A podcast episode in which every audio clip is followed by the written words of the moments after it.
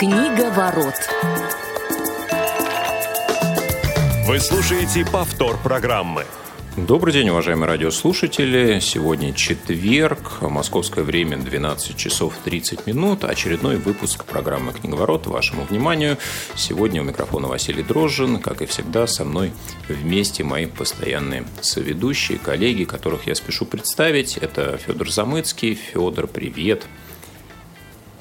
Привет, привет. Сегодня, кстати, мои соведущие грозились э, вас, уважаемые зрители, мучить одним мной, так что я рад, что этого не случилось, и поэтому будем стараться заставлять их тоже очень много говорить сегодня.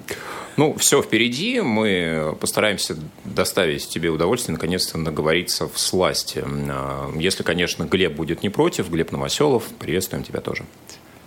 А, всем привет, я буду только за, тем более, что я всегда с огромным удовольствием слушаю все, что говорит Федор, независимо от того, согласен я с этим или не согласен. Я в каждом слове слышу что-то не то. Я, может быть, чересчур подозрительный, но точно что-то нечисто. А, ну что ж, если же наши уважаемые слушатели захотят задать э, Федору вопрос, ну или даже нам, то можно воспользоваться телефоном прямого эфира 8 800 700 ровно 1645 или скайпом radio.voz. Также можно будет написать нам сообщение, ну, естественно, и Федору тоже, а, по номеру 8 903 707 26 71. Также, если вы вдруг слушаете нас в записи, можно отправить сообщение на радиособакарадиовоз.ру и в теме пишите «Книговорот Федору Замыцкому». Мы обязательно прочитаем или передадим э, Феде эти все сообщения. А наш эфир возможен благодаря поддержке наших коллег. Сегодня звукорежиссер эфира Дарья Ефремова, линейный редактор Илья Тураев и контент-редактор Ольга Лапушкина.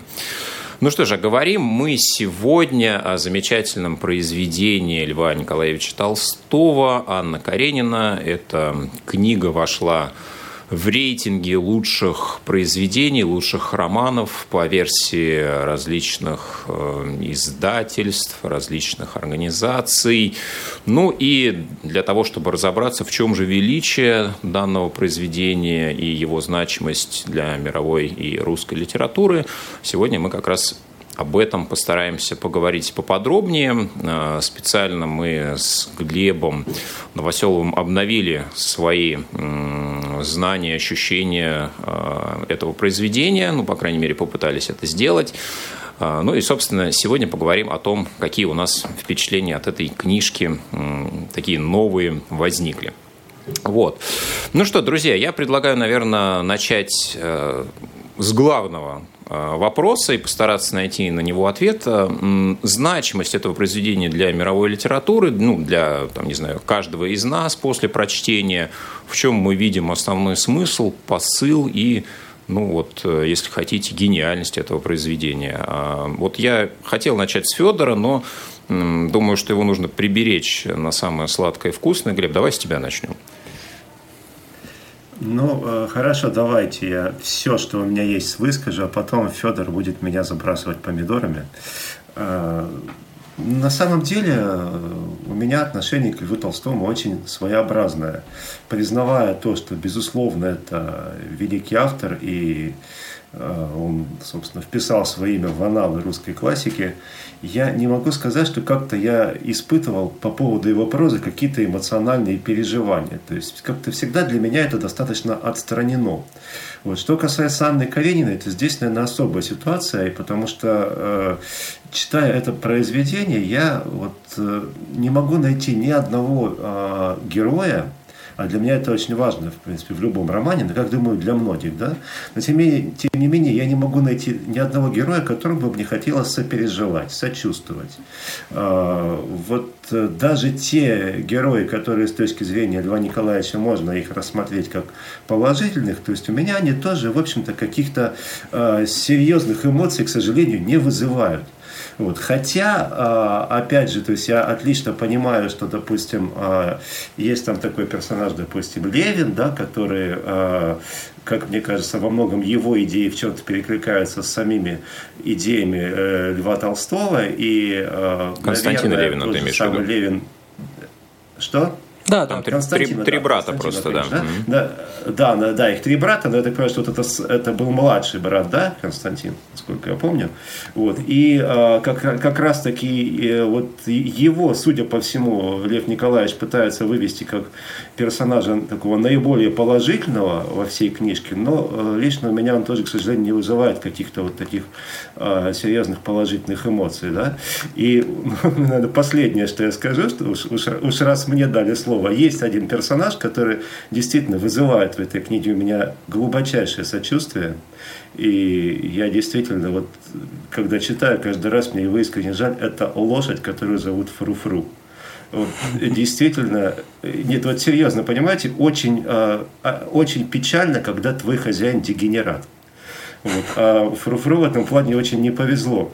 А, дело в том, что я объясню, там есть, а, для тех, кто, может быть, не читал это произведение, есть а, очень важный момент в книжке, когда на скачках хозяин этой лошади, Вронский, он, собственно, эту лошадь уничтожает. Он ее, ну, то есть, как во, во время скачек он ломает ей спину. Дело в том, что я немножко занимался в свое время верховой ездой, поэтому я представляю себе вообще, как выглядит лошадь, где у нее мышцы и, собственно, каким образом нужно ехать рысью, каким образом нужно ехать галопом.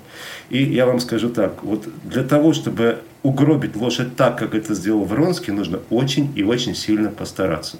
Поэтому Фруфру моя действительно, вот ей мои глубочайшие сочувствия. Все, что я могу сказать по этому поводу. Ну, а на самом деле, если говорить о моих а, ощущениях, то они достаточно смешанные и противоречивые, да, потому что все-таки, э, отдавая должное ну, наверное, глубине а, мыслей а, Толстого, да, я понимаю, что для меня, наверное, основным препятствием от того, чтобы получить от э, книги какое-то действительно удовольствие, эстетическое становится, вот, наверное, стилистика и тот язык, которым а, Толстой иллюстрирует, рисует вот эти пейзажи.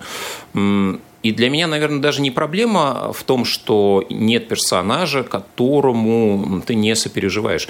А, для меня скорее вот э, характерно то, что я не нашел персонажа, за которым мне интересно следить. То есть в целом я могу не сопереживать героям, но мне интересно развитие э, сюжета. Да? Для меня одним из э, показателей того, что книга ну, для меня написана в интересном стиле, в интересной манере, это не только набор мыслей, идей, а, которые в ней заложены, но, естественно, то, как а, художник, писатель умеет рассказывать эти истории, умеет их преподносить. Естественно, а, мы делаем поправку на то, что ну, Лев Николаевич писал в свое время, и для современников, естественно, он использовал ну, те черты, которые были характерны для литературы той эпохи. Да, и сейчас, естественно, многое поменялось, да, и восприятие в том числе. Но, тем не менее, читая классиков, даже писавших, э, ну, скажем так, в то же время, да, ты находишь язык более, ну, скажем так, для себя, я, я сейчас э, только за себя говорю, ну, скажем так, более адаптированным под э, вот, мое теперешнее восприятие. Да, я себя ловил на мысли, что мне приходится продираться буквально через э, вот тот язык, через э, нагромождение э, какой-то для меня излишней, избыточной вот этой стилистики преподнесения фраз с намеками, полунамеками.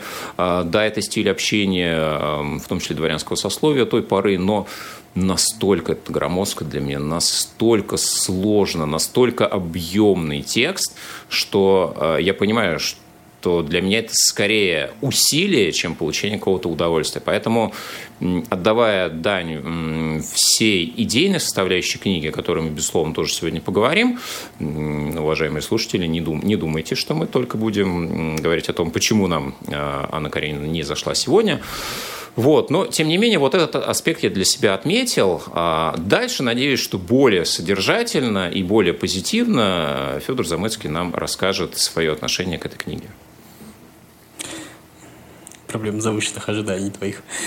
Ой, Вообще самая большая проблема Толстого и Анны Карениной заключается в том, что ты никогда не знаешь, с чего начать. То есть я вот сейчас вас слушал, и мне все время, ну как бы, вот всегда есть порыв такой отреагировать. То есть, ну, то есть вы говорите, какую-то зацепку бросаете, и все время есть желание отреагировать там на героя, которому не симпатизируешь, на там Глеб про Левина говорил, опять же, какие-то другие вопросы. То есть ты все про язык, и на все на это хочется отреагировать.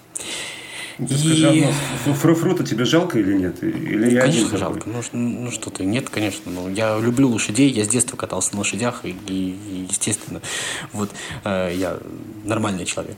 Вот. И мне кажется, что как раз вот эта вот громоздкость, от которой говорил Вася, вот первое, на что, наверное, стоит отреагировать, она же связана с тем, и, наверное, ценность Анны Карениной связана с тем, что а, Толстой сам до конца не уверен в том, что он говорит в этой книге. Это вообще а, удивительная на тот момент для русской литературы вещь, когда писатель не до конца верит, не до конца уверен в тех мыслях, которые он рассказывает. Причем э, сам, само, я не знаю, восприятие, мнение, отношение к своим героям у самого Толстого э, по ходу, так скажем, написания книги, оно меняется. Это история номер раз.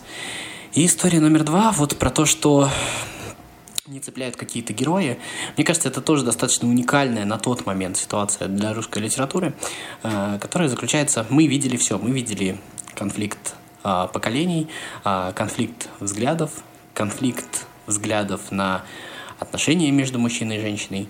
Но до этого в русской литературе, ну, в большинстве своем, так скажем, большой русской литературе, мы видели а, каких-то концентрированных героев, в которых было собрано а, каких-то ярких представителей а, той или иной, так скажем, страны. Ну, то есть, может, там, те же отцы и дети вспомнить, по времени, кстати, совпадает, да, примерно.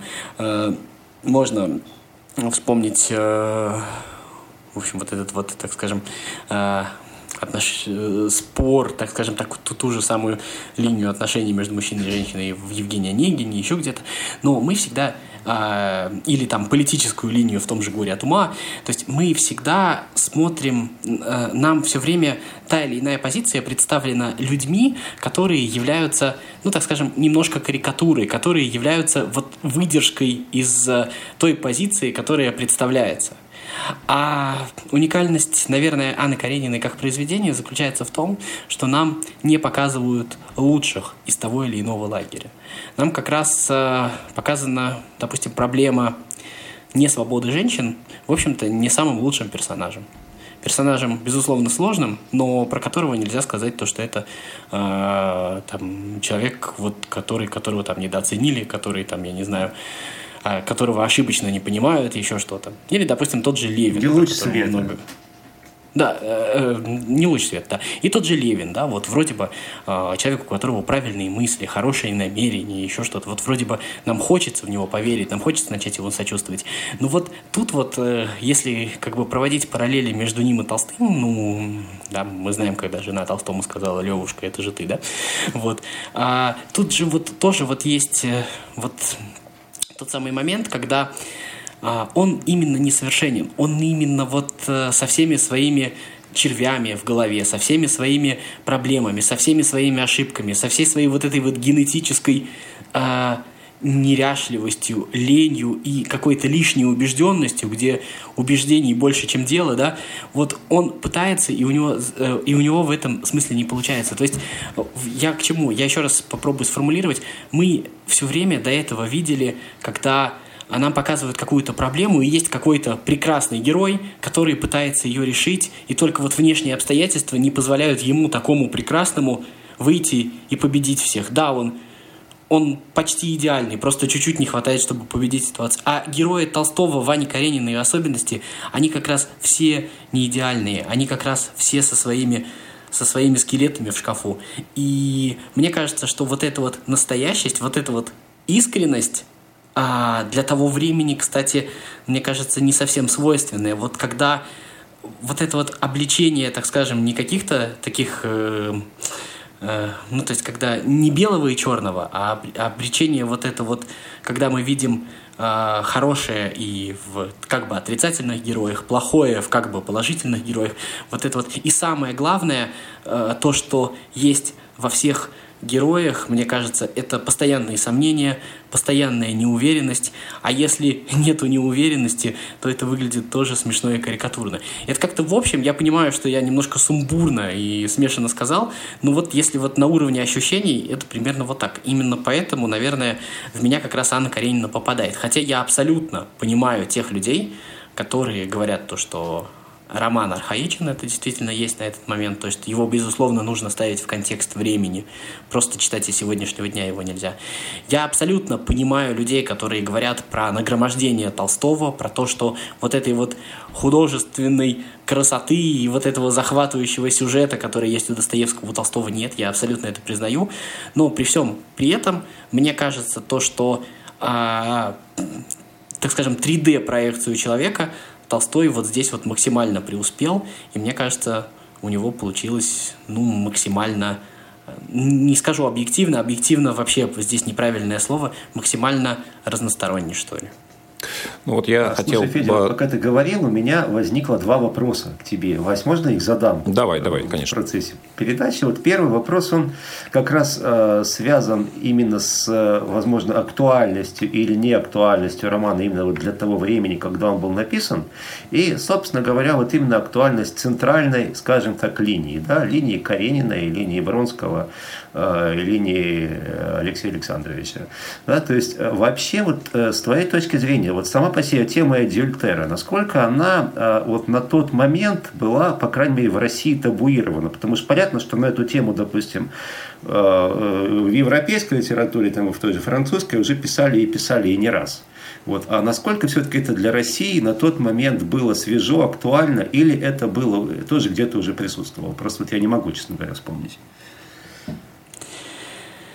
Ой, слушай, я так тоже, наверное, с лета не вспомню тебе, но проблема-то не в том, что это Э, актуальна сама тема. Тема-то, может, и обсуждалась, честно, я тоже сразу не вспомню. Ну, вот, вот, вот была ли она табуирована, просто интересно. Может быть, э, просто вот он решил написать что-то такое, что вот, а, вот я вот сейчас вам покажу, вот об этом а не принято думаю, говорить, Я не а думаю, я что скажу. тут была проблема.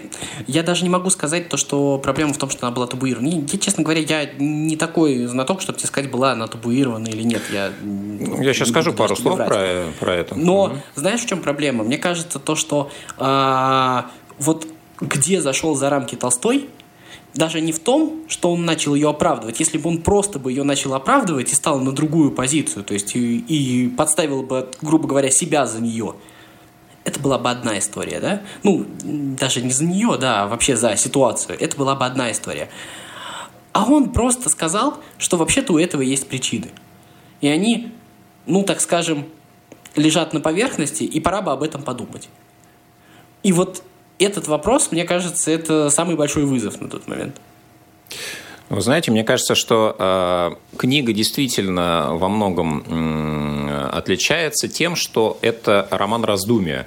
Да, и во многом э, здесь не сила может быть не в том, что ты следишь за историей, и э, вот этот э, элемент красочного описания тебе ну, в каком-то смысле приносит удовлетворение, да, это возможность заглянуть, ну, для того времени, да, внутрь себя, подумать о каких-то переменах, которые происходят в разных а, общественных а, сословиях, да, и в крестьянстве, и в дворянском сословии, и в целом в государственном э, устройстве, да, то есть различные вопросы здесь э, Толстой поднимает, да, и здесь а, отношения и вот эта вот измена для того времени все-таки вещь очень-очень неординарная. И, кстати, вот для нашего времени э, роман Вась, написан... Одно, одно прям слово. Она неординарная для такого откровенного, так скажем, э, разговора о ней.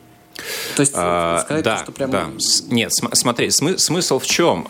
Для нас, для теперешнего восприятия, для теперешнего читателя, ну, сюжет написан так, что прямо даже, можно сказать, вот эта линия, она как-то очень скучно подана. Для того времени она не являлась в чистом виде табуированной, но, а, скажем так, выводить ее в центральную часть романа, да, никто не, не решался.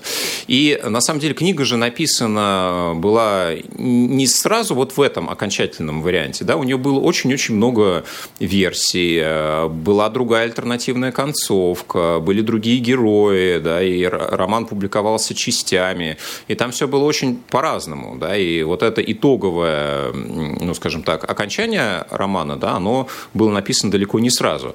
И э, была первоначально критика Толстого именно за то, что одна из главных э, фабул, да, происходит именно вокруг э, вот этих страстей человеческих, к которым э, на то время все-таки не, не настолько еще люди привыкли, чтобы о них э, ну, достаточно подробно рассказывали на страницах э, ну, настолько популярных книг того времени. Но, кстати, вот, Мне Федь, кажется... я еще, я еще сейчас позволь добавлю свои да, ощущения. Конечно все-таки для меня вот герои, они не становятся объемными а, от того, что они много сомневаются, много думают. Для меня все-таки, да, может быть особенность восприятия, но опять же, они получились достаточно плоскими. То есть для меня они хоть и не являются сильными персонами, но от этого они не становятся для меня более какими-то реальными, да, более человечными. То есть для меня, наоборот, они а, становятся еще более отстраненными. В, ну, для кого-то это может быть ну, какие-то их слабости, для кого-то это какой-то нелепый образ. Э, вот. Ну, честно, для меня вот почему-то они выглядят, наоборот, очень плоскими. Ну вот я сейчас вспомнил, кстати говоря, из тех героев, которые мне, может быть, опять же, не могу сказать, что понравился, но, по крайней мере, я, может быть, нашел даже какие-то пересечения и актуальность даже, может быть, для дней сегодняшних. Вот, Федя, помнишь, есть там такой персонаж, по-моему, Свияжский его фамилия, и когда а, значит, Толстой описывает его, ну, в целом представление об этом Свияжском, что вот он, значит, с одной стороны, он значит, там, там не, не, ненавидит Россию, но при этом исправно несет государственную службу, э, значит, презирает мужика, то есть он считает мужика чем-то средним человеком и обезьяной. На всех выборах он там какой-то был земский деятель, судя по всему. Значит, на всех выборах, значит, жмет мужикам в руки. Вот читаешь, думаешь, господи, ну современный же чиновник, типичный. Вот. Так что, в общем, некоторые вещи, видимо, не меняются. Толстой вообще прекрасный репортер. То есть вот это же там много вот таких вот наблюдений. Вот. А, Вась, э, тебе отвечу, если не возражаете. Про измену. Мне кажется, что вот тут вот немножечко главная вообще ошибка восприятия этого романа. Повтор программы. А, так, да, у нас немножко технические сложности. Федя у нас сейчас появится в эфире, я думаю. А, так, Глеб, слышишь ли ты нас? Я немножко, я немножко вылетел, я вернулся. Да, давай продолжим тогда Ура. сначала. Да. Да. И вот мне кажется, что а, измена не совсем главная тема этого романа. Мне кажется, что тема как бы да измена, но немножко не с той стороны. Мне кажется, что еще и задаются, то, то есть как бы немножко глубже чуть-чуть. Это все-таки не свобода женщины некая. То есть это вопрос вообще, который, кстати, был актуален для Толстого. И мне кажется, что э, вот Сейчас, вот эта вот несвобода женщин, самое удивительное в этом романе, то, что сам Толстой был скорее ну, немножечко с позиции князя Меньшикова, если помните такого, который, ну, у меня тоже есть э, грудь, почему я не могу кормить ребенка. То есть, вот, как бы каждому свое место, зачем женщинам образование. Мне почему-то кажется, что вот э, Толстой как раз про это. И вот когда он пишет, э, так скажем, ну, встает немножко на вот эту феминистскую позицию, а, вот сам вот этот вот эксперимент, во-первых, заслужит, а во-вторых, все-таки как он реализован. И он реализован не с точки зрения того, что там женщина имеет право, там, я не знаю, влюбиться, еще что-то такое. Нет, он как раз про другое. Если мы как бы вспомним историю, э, предысторию Анны Карениной, все-таки это банально, но это нужно упомянуть. То, что вообще-то это человек, который, э, в общем-то, не имел э, выбора. То есть, который оказался изначально в этой семье, в общем-то, ну, ее не спрашивали об этом, который и удивляться то, что потом произошло вот такое, произошло неправильное, безусловно. А, не то чтобы не надо удивляться, удивляться, конечно, можно, но говорить то, что к этому не было предпосылок, они, безусловно, были. Но ты их только тогда начинаешь считать предпосылками, когда ты наделяешь женщину субъектностью. А проблема о которой говорит э, Толстой, это бессубъектность женщин. Вот вспомните всех остальных женщин в романе, они как раз вот те самые без, как бы, а, они не являются субъектом, они как, ну, если хотите, как мебель.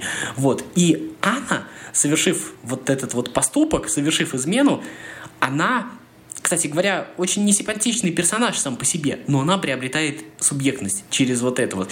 Вот это вот, э, мне кажется, достаточно, ну, как бы неплохой заход. Вот так вот. То есть э, только так мы ставим вопрос, к сожалению, только вот через такие вот не очень а, хорошие вещи. Ну, я, я, да, смотри, я с тобой согласен. Я не говорю о том, что это э, роман в целом об измене и об исследовании этого феномена в то время. Естественно, здесь как раз э, и о, наверное, кризисе определенных моментов и определенных институтов, и в том числе да, э, того момента, что ну, брак был устроен несовершенным образом, да, и здесь не только свобода женщины, да, но и свобода мужчины в определенном смысле, потому что не только же на истории э, Волхонского и Карениной, да, это проявляется. Э, в самом начале, если вы вспомните ну, условно, того же Облонского, да, стиля. Да, вот я что это сказать. И, со, и, собственно, с этого же начинается, да, история, да, с его условного греха, да, по тем... Причем это не воспринимается как-то не так. Ну, как бы, ну, погулял, и все. Ну, То есть да, это абсолютно... Да, но, те, но тем не менее... Но судя те... по всему, семейка еще та. Но, те, но тем не менее, а, у него тоже во многом связаны руки, да, и здесь, а, хотя он с условно сильной позиции, но в целом вот несовершенство этой системы, отсутствие норм, нормального, нормального института развода, да, для того времени, ну, то есть вот что делать, когда ситуация возникла и развивается таким образом? На самом деле у общества того времени ответа не было. И вот Вообще, как... это очень правильно. Ты говоришь вот про именно пику. цивилизованно, как цивилизованно разрушить. Вот, это, это очень хороший, кстати, заход, мне очень э, нравится. Тут что, нужно вспомнить... Хотел а, сказать. Да. А, сейчас, одну секунду, Глеб. Один момент. Помните момент, когда Доли а, тоже на секунду начинает завидовать Ане. То есть понятно то, что это вопрос, это вот к, вот к тому, то, что это вопрос не одной конкретной женщины, это вопрос, в общем-то, гораздо больший. Ну и Но по поводу... Все-таки да, мне Глеб. кажется, что здесь не только, может быть, и не столько приговор Толстой, Толстой пытался подписать своему времени, потому что это было бы сильно. Не приговор, ни в коем случае. Он, конечно, очень сильно э, высказывается против именно той элиты, ну, можно сказать так, против своего класса, да, ну, дворянство было тогда элитой, которая в то время была, потому что, как мне кажется, главная здесь проблема это не то, что, собственно, не было возможности развестись, да, собственно, эгоизм вообще невероятный, чрезвычайнейший эгоизм каждого из персонажей. И вот с моей точки зрения, вот именно вот этот эгоизм как раз является центральной проблемой э, всех героев как раз еще и то, что как раз люди плоские кажутся друг другу, друг другу. Люди, то есть друг на друга смотрят, они не умеют э, быть включенными, то есть они не, не, не умеют воспринимать другого как субъекта, другого как живого человека. Вот это очень важная вещь. Как раз это, это и есть эгоизм, то, о чем говорит Глеб, я абсолютно согласен. Мне кажется, что у нас вот сейчас заканчивается время, а мы еще очень-очень много не обсудили. Мы не обсудили там общественные, политические вопросы в романе, очень много всего, я не знаю. Но оно перекликается, действительно. И вот, кстати, э, ну, многие считают, что как раз образ идеальной семьи написан э, Толстым вот на примере Кити, да, и того же Левина. Где ну, вот, идеальная? Ну, в, в, условно идеальная да, для, для него. То есть, ну, все-таки, если брать, что Левин это персонаж близкий по духу самому Толстому, да, то в итоге э, отношение Кити у него все-таки меняется в течение э, романа. А, действительно, друзья, не очень много успели сегодня обсудить. Возможно, вернемся к этому в одной из наших следующих программ. Будем э, с вами встречаться по четвергам, так же, как и привыкли. Федор Замыцкий, Глеб Новоселов, Василий Дрожин. До новых встреч в эфире Радио ВОЗ. Всем пока, спасибо. Книга ворот.